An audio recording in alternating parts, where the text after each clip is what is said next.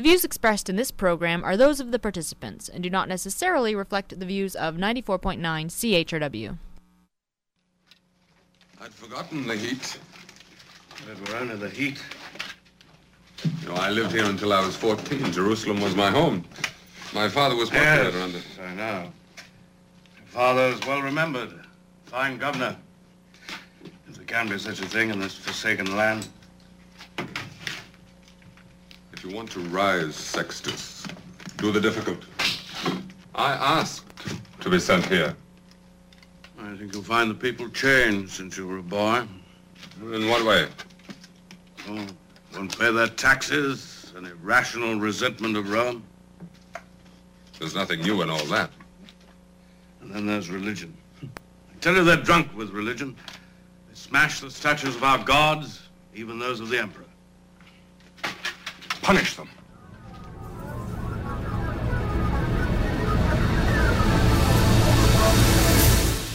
Good morning, London. It is Thursday, June 4th, 2009.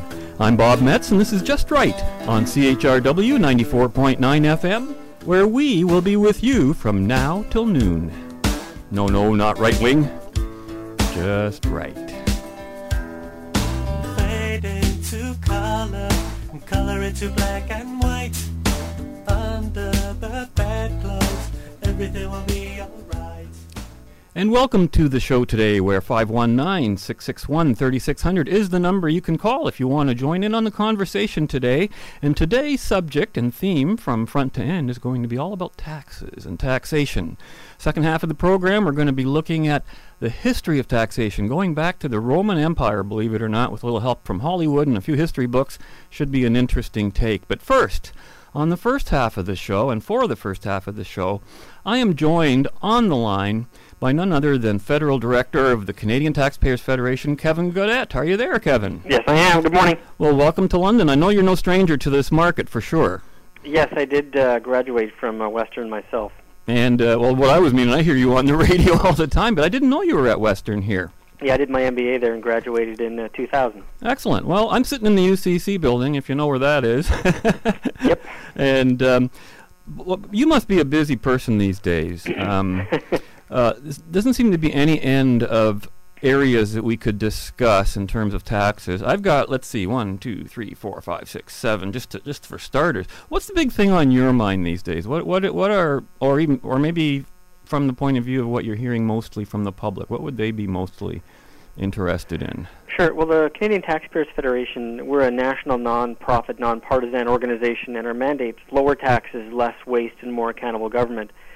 So, not surprisingly, we run a bit, uh, we get busier counter-cyclical to the economy. So, when the economy slows and governments run big deficits and people are having trouble making ends meet, that's when we get busier because that's when people get more agitated by governments spending more, increasing taxes, and wasting taxpayers' money. Well, I certainly checked your website out there at www.taxpayer.com, and you guys have an archive there that is just amazing. We have uh, we've been around since 1991, Uh-huh. um, so we're, we're we're pushing towards our 20th anniversary. Um, and the, fact is that right now, with the federal government having announced last week a, a deficit now exceeding 50 billion dollars, in great part contributed by no less than 15 billion dollars of taxpayer money, all of which is borrowed to subsidize Chrysler and General Motors alone. Um, those are two. Of the your first question was what's on our mind. Well, the, the two largest issues of interest to our supporters and clogging my email box and my voicemail just are the 15 billion dollars to big auto and a growing and burgeoning long-term federal deficit. Well, you, you know the big the big thing to me that's a mystery about the whole GM and Chrysler auto bailout.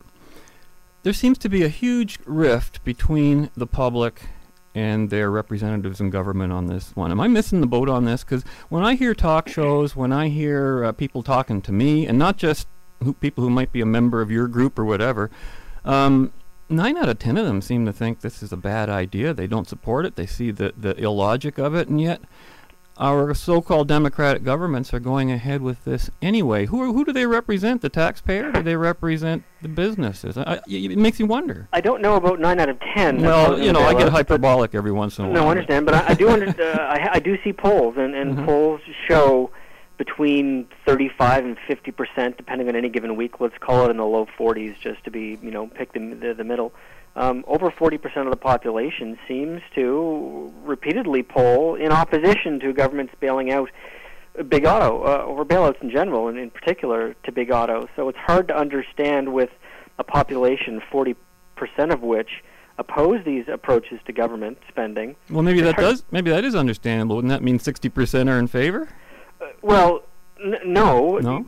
I mean, 40 percent, 40 percent oppose, and then you'll get the the remaining 60 are split between between accepting, begrudging, and and, and fervent support of it. Ah, I see. Um, so it's in that context, though, that with 40 percent clearly opposed, it's hard to understand why there is not a single voice. I mean, forget two or three or a whole political party. There's not a single federal politician that stood up publicly and stated that they oppose the government's approach to this type of spending. Nobody in the bloc, NDP, Liberals, or the government caucus have uh, expressed a single criticism or opposition to the government putting this much borrowed money into these companies.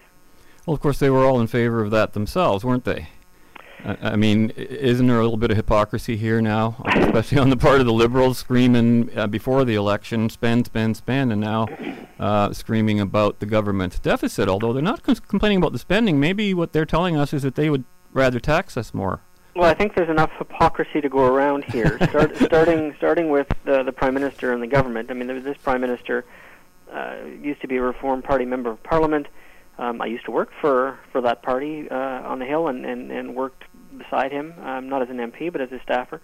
And back then, and even recently in '04, the prime minister made very clear comments. He was leader of the opposition at the time, um, in opposition to corporate subsidies of this kind, to corporate bailouts of this kind, to regional development programs. And since then, uh, he would argue because the devil made him do it, the opposition made him do it. He's he's leapt in two feet first into the river of corporate bailouts.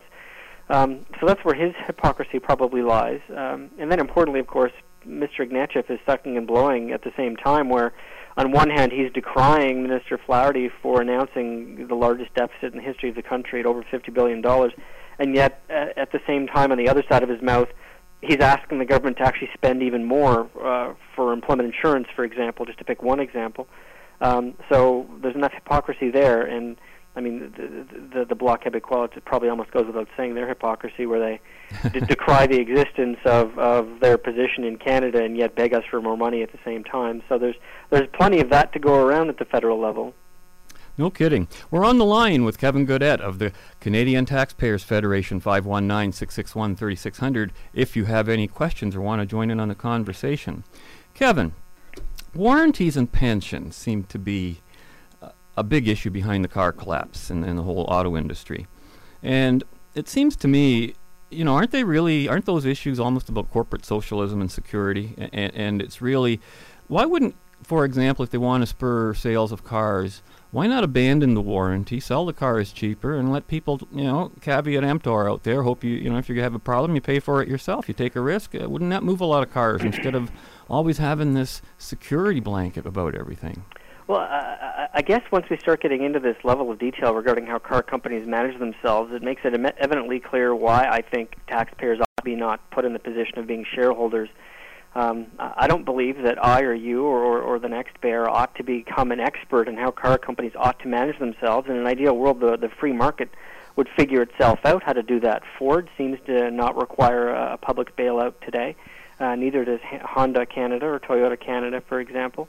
Um, well, I suppose we could raise any number of questions as to how companies could make changes. You know, at the end of the day, I would argue that uh, organized labor, uh, white collar workers, and executives uh, in Chrysler and General Motors colluded for decades to overpay themselves, to overpay suppliers, to have too many employees, to build cars that not enough people were willing to pay enough money to buy.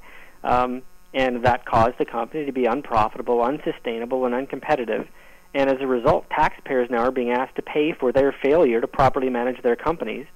Um, and I think it's especially ironic that if you're a taxpayer, uh, a worker at down the street of uh, these companies working for a competitor like Toyota or, or Honda or Ford in Canada that your tax dollars are going to go to the government to be turned over to GM and Chrysler whose job it is to create cars to put you out of business. Well, you just- that's the absurd part of this. You just beat me to my next question because that's exactly the way I see the logic. Is as soon as you've got the government bailing out one company, they're hurting the competition, and and, and, and not just in taxes. I don't think. I think they're also pulling away potential labor from those companies. You know. And generally driving prices up. Is that maybe what they're trying to do?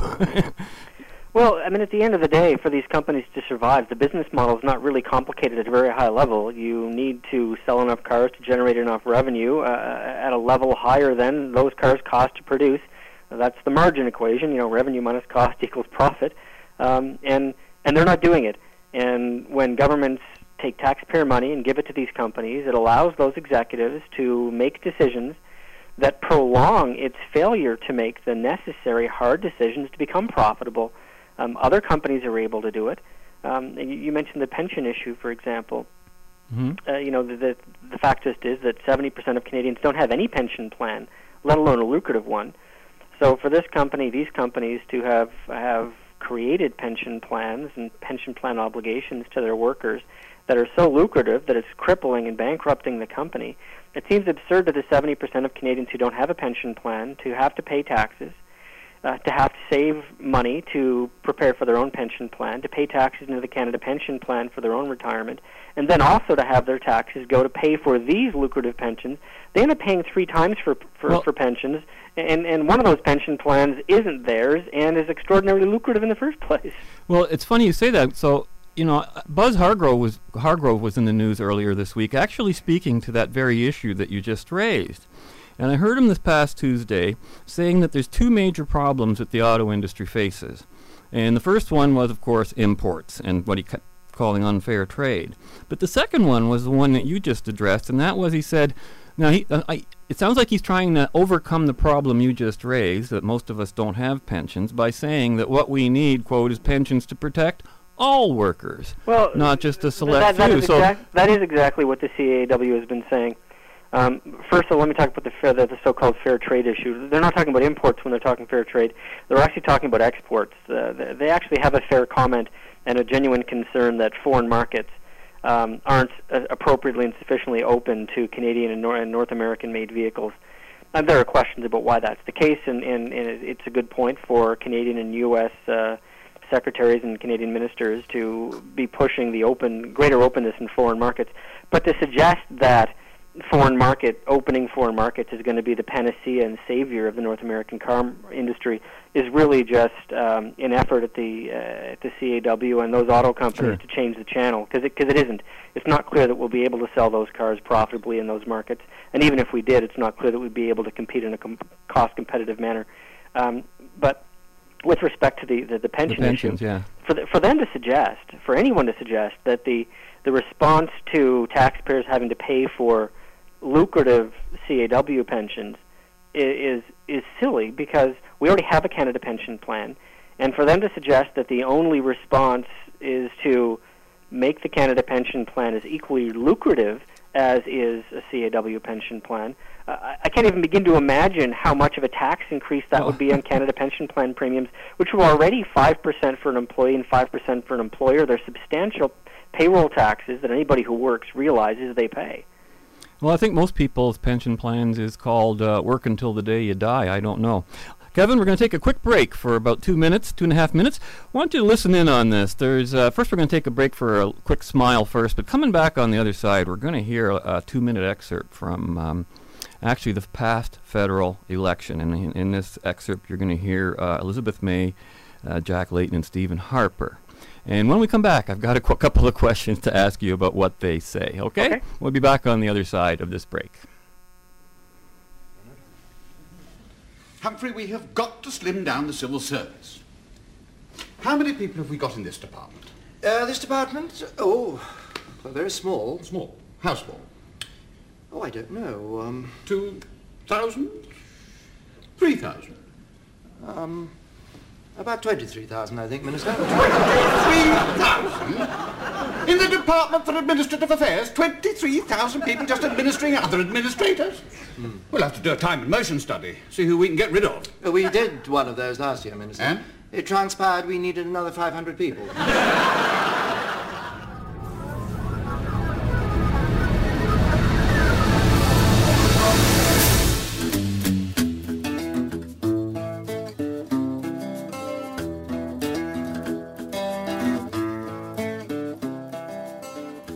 think it's important to note that the international economic community looking at Canada, the OECD report, actually recommends that the health of Canada's economy would be improved if we reduce the taxes on income and payroll and put them on carbon instead. That's an international recommendation from other countries that have done the same. It's not economically disastrous. It's a smart economic thing to do. Mr. Layton and Mr. Duceppe.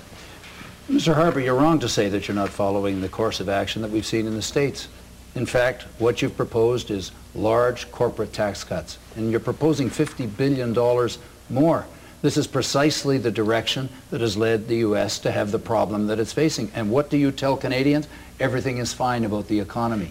The economy is not fine, and if you talk to Canadians today, that's what they'll tell you. Now, either you don't care or you're incompetent. Which is it? Well, that, he, he deserves a chance to respond to that before I get to you, Mr. Duceppe. Go let, ahead. Let me answer this. We identified, everybody knew about this financial crisis in August 2007. That's why be, we began acting the fall of last year to bring forward a tax reduction package that would help consumers, help business, help families. Now, Jack, you say it's 50 billion tax cut for business. That's true. I don't dispute that. But it was a $200 billion tax cut package. Three quarters of that was for families, was for small business, was for individuals. But why do banks and oil companies need that kind of let- help right let me- now let when me- families are No, but suffering? let me talk. Let me talk about that's important because you said one of the things you pointed out last night that is a is a valid point is that what Canadians are worried about right now is not the job situation, not losing their home like in the U.S. What they're worried about is they see the stock market problems. We see big big drops in the stock market in the energy sector, in the commodity sector, what some in the the financial sector. 400,000 people And who what lost the- their And what the Just a minute, please. opposition How can you proposes. say nobody's just worried please. What about the op- job loss? What the Gentlemen- opposition gentlemen, I have to manage the time here. Mr. Duceppe, please. Well, we didn't stick around to hear from Mr. Duceppe. Did you hear all of that, Kevin? I did indeed. Oh. I, I remember hearing it the first time. You do. Now, is it just a coincidence that the $50 billion deficit we're facing now happens to match the corporate tax cuts that Jack Layton was talking about with Mr. Harper? Uh, I think that is a coincidence. Um, you know, and I'm not, and I'm not sure the number is, is, is accurate either.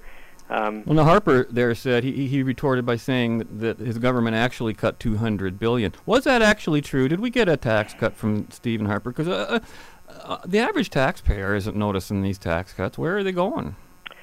Well, uh, I'm in a peculiar position of being asked to defend the, the, the No. tax-cutting initiatives of the federal government, but but but I'm, but I'm happy to do that because I'm aware of what they've done. Now, the federal government on the business side has, in fact, uh, the Harper government has undertaken initiatives to reduce the corporate uh, income tax rate quite substantially to try and make it more competitive internationally, and and, and that's a good move. That's a good thing. Um, do we see that directly? No, that's the type of thing that helps companies be more productive and have more margin and ideally keep more people employed longer, um, which is ironic given the challenges we're already facing in Canada. Um, uh, and on the personal side, they would say, uh, Harper would say that look, they they promised to and have under, kept their promise to reduce the GST from seven to six to five percent, and anyone who ever buys any good uh, publicly, um, you know, anytime you, you, you go and you buy anything, imagine it's a car or any large item, the, the bigger the item, the more you save in that context, or the less you pay now, to more accurately phrase it. And on the personal front, they've made some, some small changes on the low income end and on the middle income tax end. They've lowered the thresholds a bit. So the government has provided, um, I would argue, some fairly broad based, meaningful tax relief for businesses, a little less on the personal front, but they have made progress. Um, No, what about the spending side? Has there been well, that's, uh, that's, the, im- cuts that's the important side of Right. the, the equation is that uh, this government, like its pre- predecessor governments, has increased spending by roughly a compound average growth rate of more than 7% a year. That's twice the inflation and population growth rate combined. Well, th- uh, th- then wouldn't it be more accurate to say that the government has increased spending, or, or taxes rather? They've only deferred them to uh, next year or to a future generation or something like that? That is exactly what uh, deficits are. It's deferred taxation. It's either the opportunity cost of tax relief or it's an actual tax increase. So Right now, the federal government is borrowing $1,585 per second this year. That's a big number. It's 50 billion. You know, per second, it's $1,585.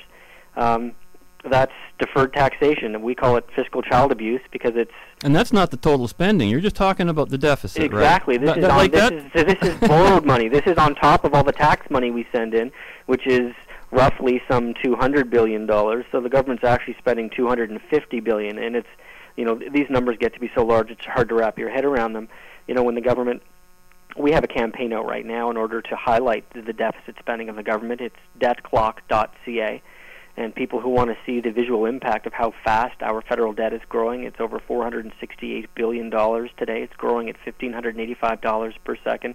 And you can see that clock spinning at uh, debtclock.ca. Um, so when the government's running a deficit of $50 billion, we try to put that in terms that people can wrap their brain around a little better. So it's you know, it's 100 new sports stadiums. It's 211 NHL hockey teams. For 50 billion dollars, you could buy 26 new space shuttles. Kevin, you're freaking me out here. You know, uh, do you get depressed? You get depressed doing what you do. I, I, I, I have to. I, I'm. I don't mean. I know that's not the kind of question you usually get. But uh, you know, I, I just look at this stuff. I, I'm a bit like you in the sense that it concerns me. I watch the figures and I just don't see an end to it. Uh, uh, you know, you can win a lot of political battles, and I see that your group has. I know others that have, but it seems that we're all losing the war somehow. And when you're talking about a fifteen hundred and eighty-five dollar per second increase in the debt, that's not even in spending or in anything else. Isn't that just a train wreck waiting to happen? And, and, and what should we do to protect ourselves? I, I, I don't see how you stop this train. Well, uh, the, these trains, like large steamships, like Titanics, like anything, you, you either need to, you either you either need to sink it or turn it around. Right. And uh, you know, to give the Canadian Taxpayers Federation a plug, if I can shamelessly, Oh, I'd. I'd say people need to join their voice to ours. That uh, only through turning up the volume of more voices and can politicians w- listen. Um, so I saw you got over 59,000 voices strong there already, according to your website. yeah, it's, six, it's yeah, it's around Yeah. 50, 59, Yeah. 60, and it's it's clearly not enough. The politicians aren't hearing us, and the last time we got into this situation federally was was the mid 90s when the Liberals were in power, and Mr. Chrétien and Mr. Martin combined uh, to to undertake a, a balancing of the budget. I mean, to be fair, the economy took off globally, and that helped them, but they did reduce spending and curtail spending at least for a couple of years, and uh, we would like to see politicians do that again. To be fair, one of the reasons the Liberals did it back then, though, was international bond rating agencies were down were threatening to importantly downgrade Canada's Canada's debt, which of course makes it even more expensive to to to, to borrow money. Um, So, so, in a sense, the marketplace even takes care of the government in a certain way. well, exactly, and that's you know, the government of Ontario, for example. Uh, it was stated yesterday that bond rating agencies are considering downgrading Ontario's debt because of the huge uh, debt and deficit that's being racked up by Mr. McGuinty. And and the problem with that is it gets into a negative spiral because when you get downgraded, um, the banks charge you more money to borrow more money, which means you're going to go even more into deficit at the time. Um, and unless somebody really digs in their heels in the sand and reduces the growth rate of spending, uh, yeah, then it could be a tra- train wreck looming. Now, uh, we've only got a couple of minutes left, and I'm, uh, what a time to introduce this subject. But right at the beginning of that clip from the last election, there, Elizabeth May talks about Carbon taxes? Carbon taxes. Now, everybody seems to be against them. You know, I even see editorials in the National Post against them, and yet, on the other hand, it's as if industry and government is going ahead anyway with this whole carbon tax plan, as if its validity is not relevant to the tax plan itself. Like, uh, I don't really see how it has anything to do with the environment, but um, what's your take on that? What's your whole um, feeling about the whole carbon tax situation in a nutshell? I'm asking Well, in- in three in- minutes to. In, in, a nutshell, we we are proud to call ourselves global warming deniers. We don't believe that uh, CO2 is a pollutant. We don't believe there's uh, appropriate evidence that it's uh, a man-made problem. Uh, it's a problem at all, let alone whether or not it's man-made.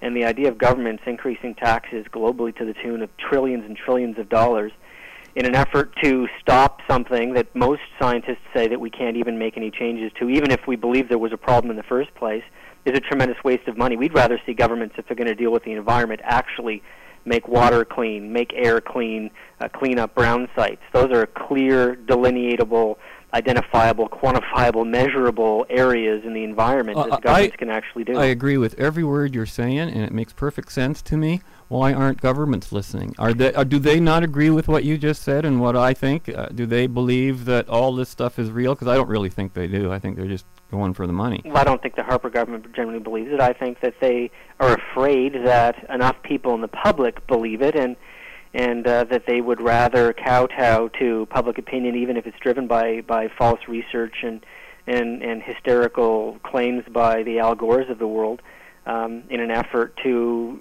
garner votes. And the, the Harper's political tactic on this has been to reject a direct carbon tax and to talk about uh, international carbon trading market and their way to avoid the problem in the short term is to put the decision off until roughly 2015 2016 and and they're hoping that public opinion I think they're hoping that public opinion will change over time so that they can just quietly kill the plan Amazing, you know. I think uh, almost we we must be witnessing the collapse of the of the North American empire. Let's call it that. I don't know. It, it just frightens me this whole tax situation.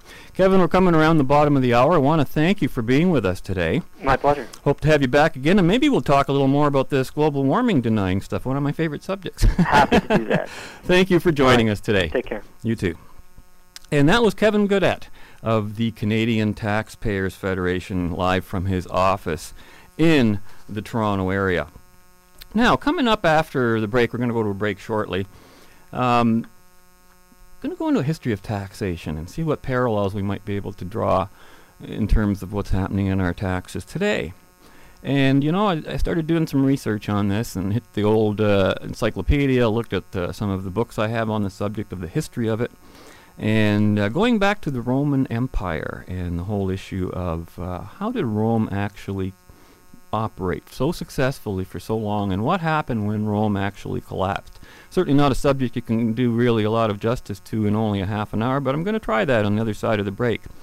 But first, just as we go into the break, we're going to hear a clip from a 2002 um, July broadcast of Michael Coren Live. And it was a panel discussion with a group of folks there, and among them was uh, Freedom Party leader Paul McKeever, and of course Michael Coren, Bernie Taub, and another lawyer whose name escapes me, unfortunately. But they were talking about, and Paul just gave a little bit of a background on uh, on the history of um, income taxes in Canada. So we're going to listen to that when we come back on the other side of the break and the ads. We will be talking about the Roman Empire. how that went about. But since then, you've got these other three gentlemen on there, and they're touching base on a whole bunch of stuff that's just, I mean, a lot of it makes sense. Uh, I think they're probably, I'm, I'm pretty sure it wasn't it the Napoleonic Wars when tax was introduced. Pardon me? It was the Napoleonic Wars. Taxation was introduced. Uh, ye- Greece. Yeah, That's right. Yeah, that's in, right. It goes further Canada, back. and Jean Chrétien was prime minister that's even right. then. you knew that. at, at the federal level, see, what happened was that the Constitution divided all sorts of legal powers. You can work on the criminal law, you can make laws with respect to the criminal law, you can make laws with respect to education and health. Okay, so the provinces got education and health, the federal government got criminal law, military law, sorry. Um, they also divided the power to, to make certain kinds of taxes, and they said, provinces, you can impose a direct tax within the province for provincial purposes, and the federal tax, guys, you, the federal government, you can impose any, any, anything else. And what happened was, uh, you know, the war came along and the need was there, and none of the provinces really complained. War, you mean? Uh, actually, the First World First War. War, okay. In 1917, an emergency income tax was imposed by the federal government. And prior to that, no direct tax, uh, an income tax is a, what's called a direct tax. No direct tax had ever been imposed by the federal government. But what happened was there was a crash in 1929. Uh, there was a change. There was a philosophical shift economically uh, to uh, intervention by, by a centralized authority within the countries. And we saw, so we saw in the United States, Canada, and Britain um, more authoritarian or more interventionist style governments.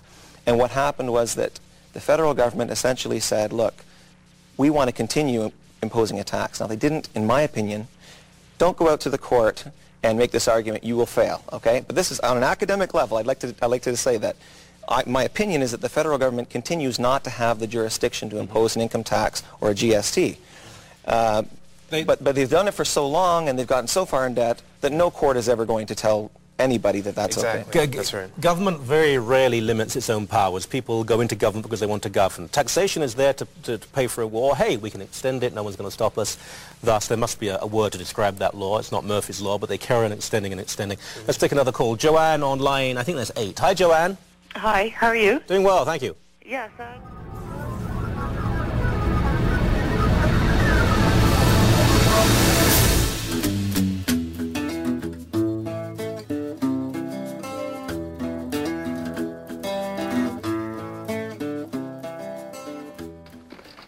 Nero, Emperor. Commander, hail. Come forward. Your proud uncle has been explaining the impetuosity of your devotion to me. It's a joy to be such an inspiration to my commander. My loyalty in my life always, Caesar. My men have been away a long time. They've fought and died for their emperor. They've gladly accepted weeks of forced marches to reach home. They're anxious to see their families, their women. Just as you said, Petronius. Such loyalty. Such devotion. You see, Caesar, the delay in my men reaching their homes, it's a question of morale. Didn't you explain in Uh, maybe good Tigellinus left the reason out of his orders. An oversight, perhaps. Reasons are not given in imperial orders. Oh, Tigellinus, how boorish. How ungrateful. We desire that you wait until you are joined by the legions coming from Africa and Asia, which I understand should be a matter of hours. Tomorrow you will enter Rome in triumph. More and more the people need diversion these. Or rather, shall we say that this too is a question of morale? They demand a spectacle, a look at heroes. Bear with me in this, dear commander. It is now clear to me, Emperor. Uh, divinity, may I retire with my nephew? We have much to talk over. Naturally. I shall expect you at the feast after the triumph, Vinicius. We shall try to make it diverting. And welcome back. You're listening to Just Right on CHRW 94.9 FM, where we'll be with you from now till noon. I'm Bob Metz, and the number to call is 519 661 3600. You know, as you look into the history of taxation, there are only two words that keep arising all the time, and that is war and slavery. That's what taxes are all about. That's what starts them. That's why they exist. That's why they that we have them in humanity at all. Now, that doesn't make taxes bad in and of themselves. Taxes are a reaction to a bad situation, and that's the fact that there's enough people on this planet who think that they can just steal, kill, start wars to get things without trading for them. And that's basically been the history of mankind and why we have taxes and why we had wars. And since one of the proper functions of government is to protect its citizens from violent attack, robbery, and harm, it's a sad fact of history that governments which overtax invariably become the criminal that they were originally constituted to protect us from. Isabel Paterson, in her book The God of the Machine in 1943, pointed out that, quote, nations are not powerful because they possess wide lands, safe ports, large navies, huge armies, fortification stores, money, or credit. They acquire those advantages because they are, are powerful, having devised on correct principles the political structure which allows the flow of energy to take its course. And she's talking about human energy in that situation. So one of my best sources that I went to uh, in terms of the whole story of taxation, there's, there's a book with also a follow-up book originally written in 1982 called Fight, Flight, Fraud, which are interesting title for a book that's about the story of taxation, and it's by Charles Adams. And he came out with a, a follow-up book many years later. I've got that one as well. I actually had this weird idea that I could just read these books and give you a summary of them. Can't even do a half a chapter justice in a half an hour. So what? Uh, now this was basically you can't do a, a, history of taxation without, of course, looking at at the Roman history. And if you're confused about this, as I was, uh, you've got good reason to be because Rome is not just one story. It's many, many, many stories. And remember, we're talking about an empire that lasted a thousand years. So there had to be some good and there had to be some bad to it. And now this is from from Charles Adams' book. I'm going to be basically quoting, but not necessarily in the order he wrote it, because I couldn't obviously just read the whole chapter to you. So I'm trying to put this together as succinctly as I can. And what he's done, he's written here and he says, Roman taxation was not always bad. All kinds of taxes, and understand this, as well as no taxes, marked the Roman period. The thousand years of Roman civilization are divided by historians into equal halves. That's an easy, easy thing to remember, too. Two halves. The first period is called the Republic, when the Roman Senate was in command. And that ended about 30 BC, a significant year, with the triumph of Caesar Augustus, the first emperor, and that's when the empire basically started. And the empire, the second part, ended with the sack of Rome by the Vandals in AD 476. And basically, in order to study taxation, uh, what historians do with uh, with um, the Roman Empire is they divide it into four sections. And there's the early Republic, which is considered the citizens' war tax era, which in Canada Canada's term, I guess, would have been 1917. Uh, then there's the Republican chaos, where the Publicani drive the Republic to ruin. Then there's a third part, uh, Augustus, master tax strategist, about how tax reform brings peace for 200 years. And the fourth is the empire in tax bondage, Diocletian's new order, the road to the fall. Now, today I'm only going to deal with the first and with the end afterwards, uh, after the next break, because um, really you can see the chain of connection very easily. And um, Charles Adams writes that the early Roman Republic required little taxation because, now get this, it operated with free labor. The army was a citizens' army composed of property owners who served for one year without pay. They even provided their own uniforms and equipment. This patriotic spirit produced a marvelous fighting force which defeated all who opposed it and capitulated Rome into the center of the civilized world. This spirit of volunteer, free public service inspired all government offices. Even the magistrates served the city without pay. Can you imagine such a thing?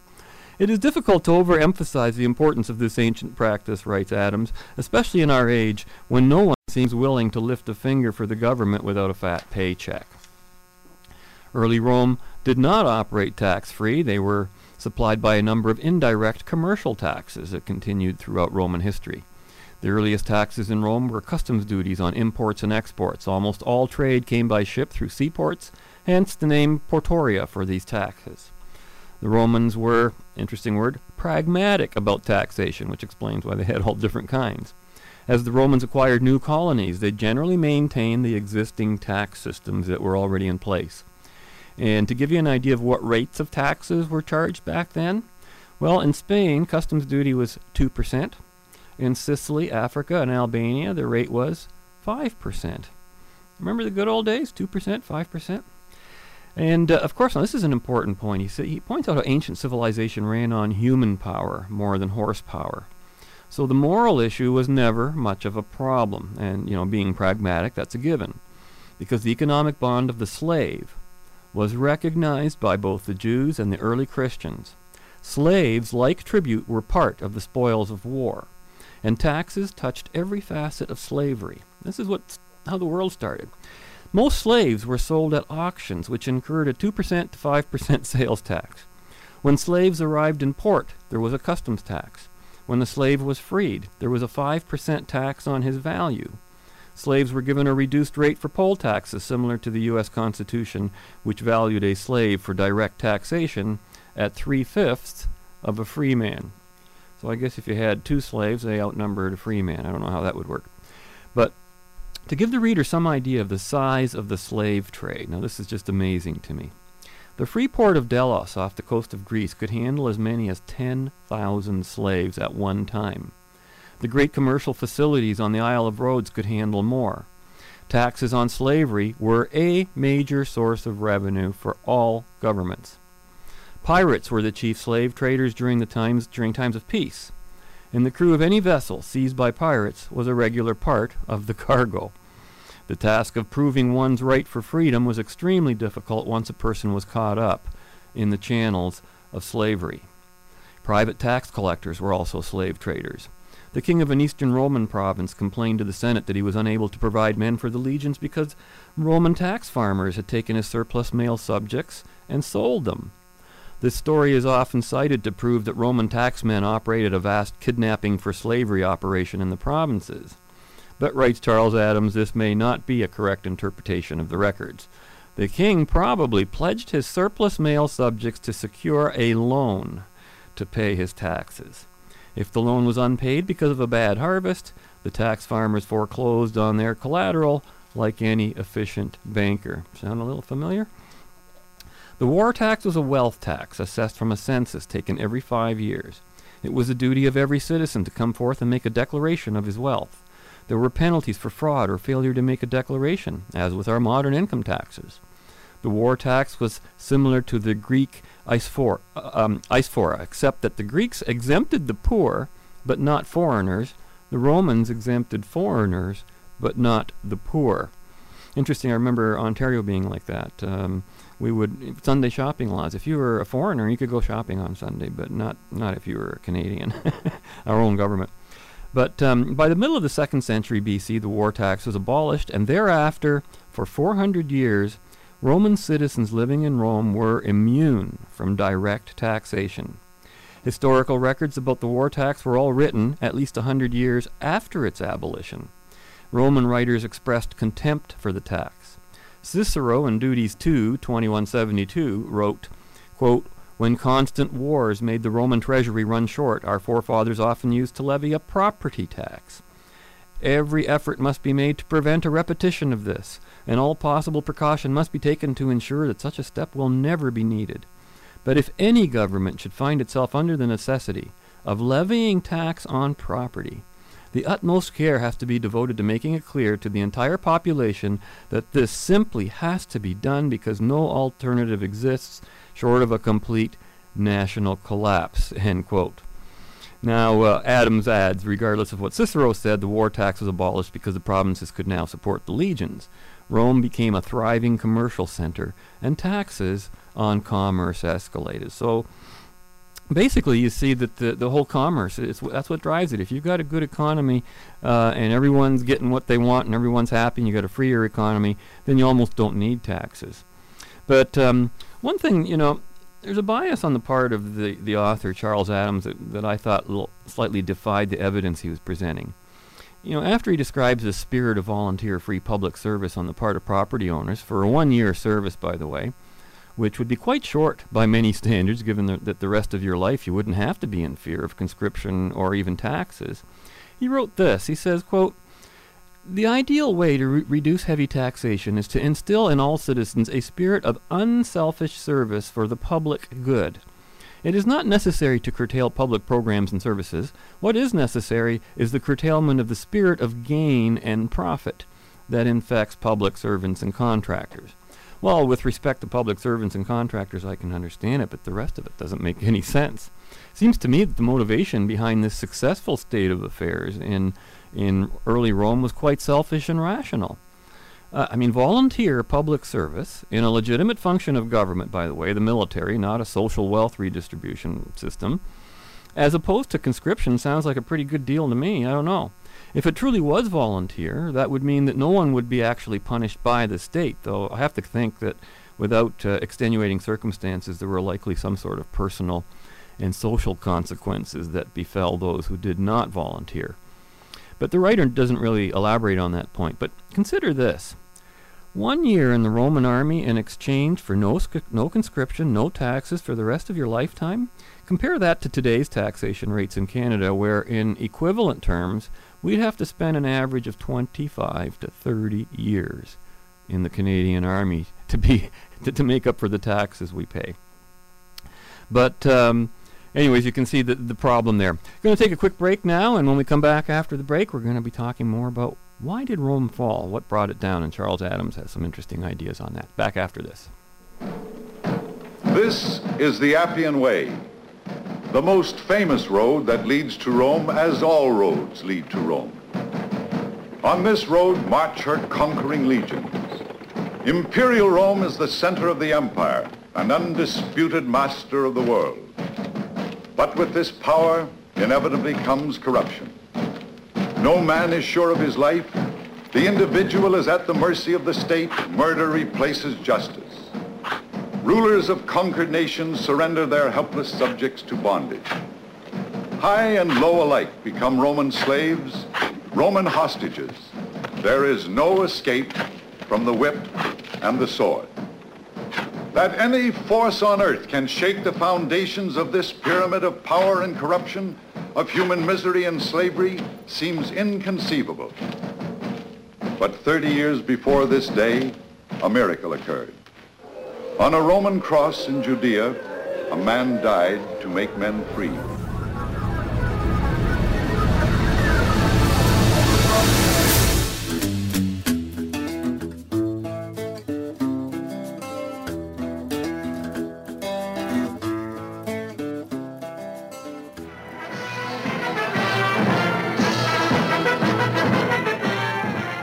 Galba has a task ahead of him. Rebuild Rome and bring back Roman justice.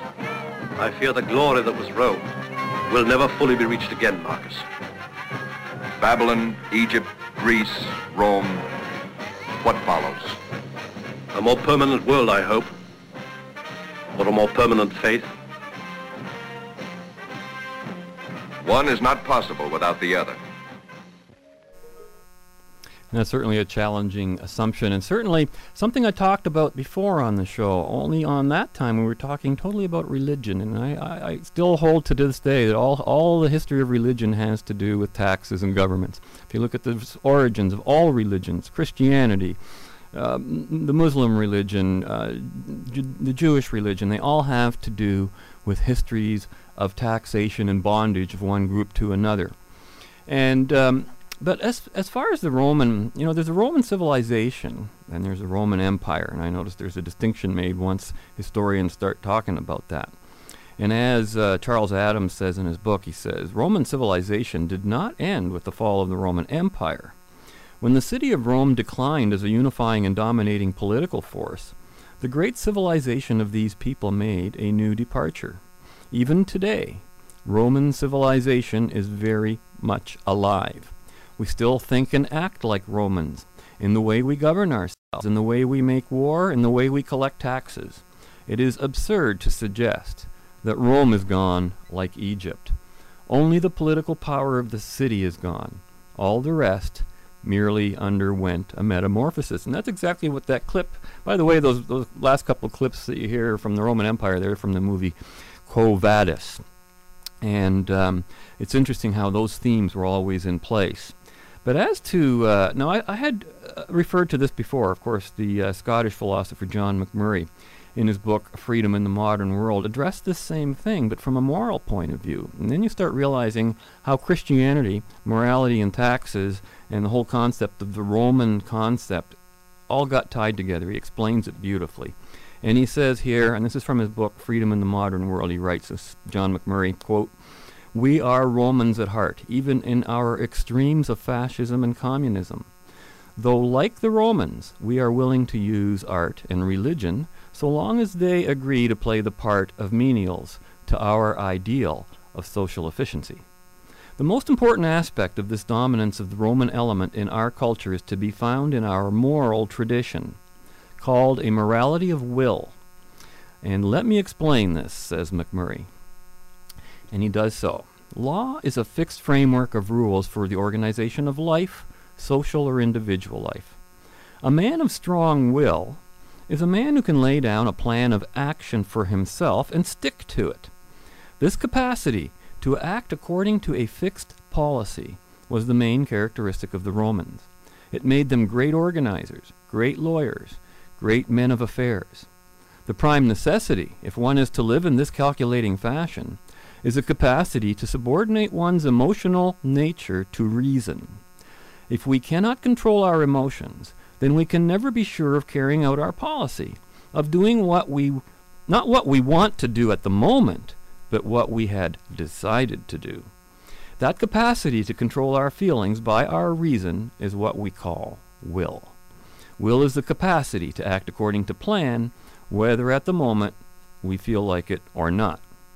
This strain between the reason and the feelings is often referred to as the moral struggle. The important thing to notice, however, notes Macmurray, that it is Roman and not either Greek or Christian, in spite of the fact uh, that that's what we mean on the whole when we talk of Christian morality. So he says that uh, when we use the word Christian morality, we're really talking about Roman morality. And then Macmurray looks into the history of this development, in particular how Stoicism um, became the official Roman philosophy, which is not my intention to explore today, as we've covered much of this in the context of religion on past shows. But today our focus is on taxation and the Roman influence behind uh, how and why we're taxed the way we are. And Isabel Paterson in her God of the Machine, again on the significance of Rome, um, says she, you know, she says for 2,000 years the example of Rome has been cited erroneously, to the confusion of nations, as a military empire. It was not. There has never been a military empire, nor can there ever be. It is impossible in the nature of things. When Augustus became emperor, his first move toward consolidating the Roman dominion was of reducing the size of the army. Subsequently, when Rome included within its boundaries most of Europe, the Near East, North Africa, the task was performed with less than 400,000 soldiers, of whom half were auxiliaries. That is, regiments supplied by subject nations and, and uh, officered by Romans.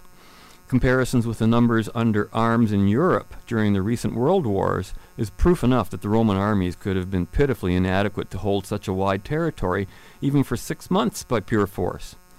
There were very few genuine popular uprisings under the Roman Empire. The ordinary man wished to live under Roman law. The victorious legions were a result and not a cause, says Paterson.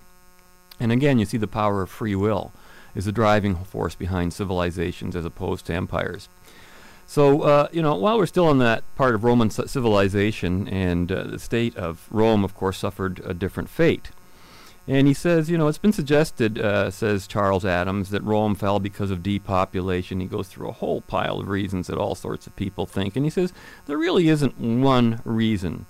You know, there's general causes, moral and physical, at work in every monarchy, which elevate and maintain it or its downfall.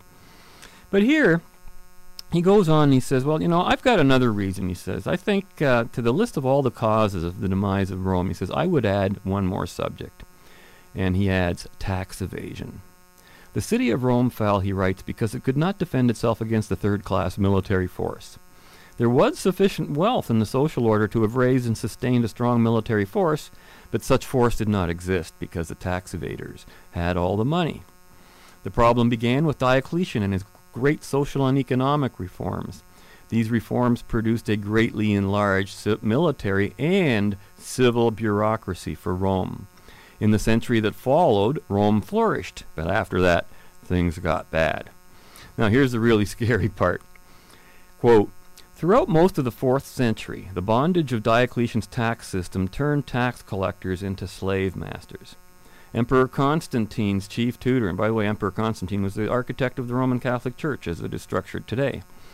And his chief tutor described how tax assessors summoned peasants to the town square and applied torture and made children give evidence against their parents, uh, you know, uh, wives against their husbands, servants against their masters. They extorted by blows, exaggerated tax returns, returns, which they then made even higher by placing children and old men on the tax rolls of small farmers.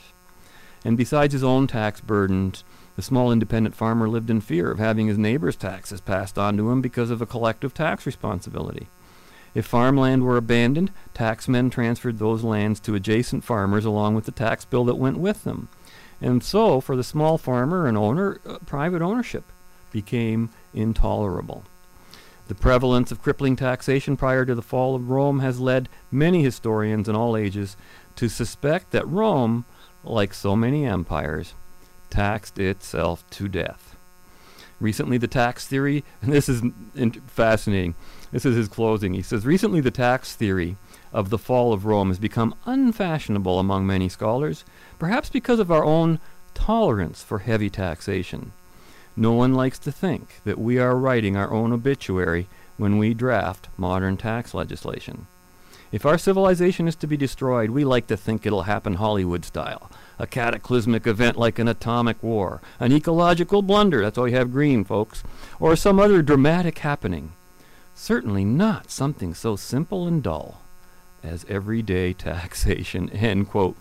Now, that's a taxing proposition to have to consider, wouldn't you say? At the end of our program. But our time's wrapping up now, and I think we got to go because I really don't have time to get into another whole subject. So we'll see you again next week. Thanks to our guest, Kevin Gaudet, and thank you to you for joining us today. See you next week. Fading into color and color into black and white. Under the bedclothes, everything will be Uh, I was watching some TV today, watching pro wrestling on TV. Oh, man alive, I cannot get enough of the pro wrestling. Do you love it? I cannot get enough of it. I love the wrestling. Not just the pro wrestling. I like all the wrestling, like the Olympic style, the Greco-Roman wrestling. You know, the Greeks used to wrestle in the nude. Which they still would if you let them. I'm just saying that... Uh,